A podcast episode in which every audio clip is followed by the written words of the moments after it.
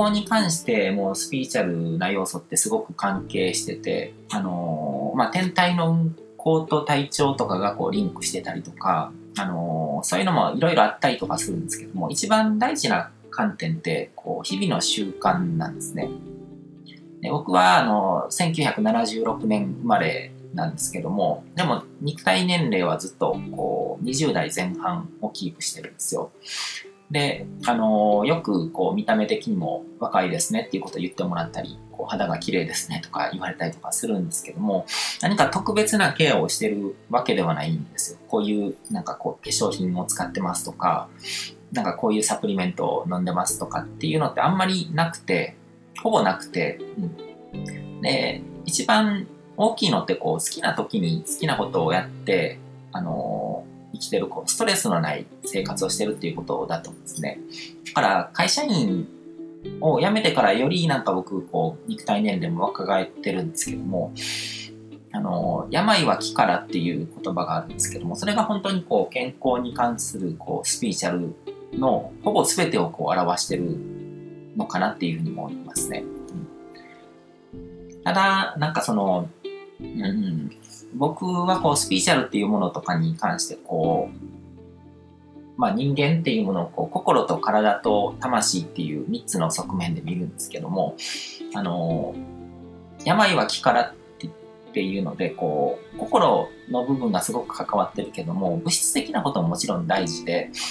あの体の中で起こってる反応っていうのも実はすごくこうスピーチャルな反応だと思うんですね。スピリチュアルと物理法則ってそんな区別のあるものじゃなくて、こう目に見えないところでこう何かしらのこう反応が起こって現実に結果が出るっていうものなので、だから体の中で起こってる反応っていうのはすごくスピリチュアルだし、こう細胞にはこう潜在意識が宿ってるっていうのもあると思うんですよ。心と体っていうのはリンクしてて、まあ、情報と物理っていうのがリンクしてですね、繋がってるんですよ。で、これ考えてみたら、こう、実感もあると思うんですけども、ものを考える意識っていうのは脳にありますよね。頭にあるんですよね。だから何か物事を考えてる時って、この辺になんか臨場感が、この辺を使ってる感覚がするじゃないですか。でも、心とかっていうと、なんか胸のあたりに臨場感があるんですね。普通考えたら心とかっていうの物事をこう考えてる心っていうのも脳で情報を処理されてるはずなのになぜかこの辺にこう臨場感があったりする。で感情に連動してここが痛くなったりとかあの動機が早まったりとかそういう反応も起こるわけでだから心と体っていうのは本当にこう完全につながってるんですね。うん、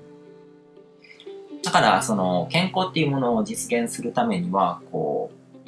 まあ、物質的な部分からのアプローチもできるし、こう、心の面からのアプローチも両方とも有効だっていうことで、だから食べるものとか肌に触れるものとか、ストレス環境、うん、っていうのがすごく、あの、大事ですね。それを日々のその食べるもの、肌につけるもの、ストレス環境習慣の部分を変えていく。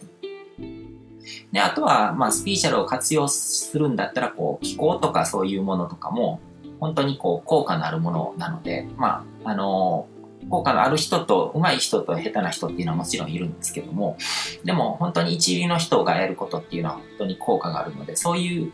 ことも視野に入れて、いろいろと健康に対してこうアプローチしていくっていうのはすごく大事かなと。ま気候とか催眠って意外にこう、医療の現場でもあの結構使われて効果を発揮してたりとかするんですね。まあ、西洋医療一辺倒ではこう足りないので、うん、だからこうオカルトにはまりすぎずに両方使っていく効果のあるものは全部こう総合的にアプローチしていくっていうのが大事ですね。うん、だから一番こう大事な認識っていうのはこう体っていうもの自体がそれ自体こうとてもこうスピリチュアルな器だっていう認識が大事ですね。だかさっき言ったこう心っていうとこの辺に臨場感があるっていうのと同じで、この辺の物理的なものとこう心っていう情報的なものとかがリンクしてるっていうことじゃないですか。だからそういうこう、ものとこう、情報っていうのを分けないっていうことですね。二元論的な感じで。うん、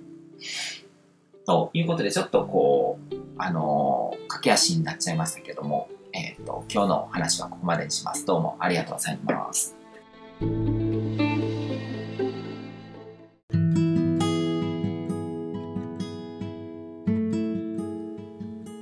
今回も最後まで聞いていただいてどうもありがとうございます。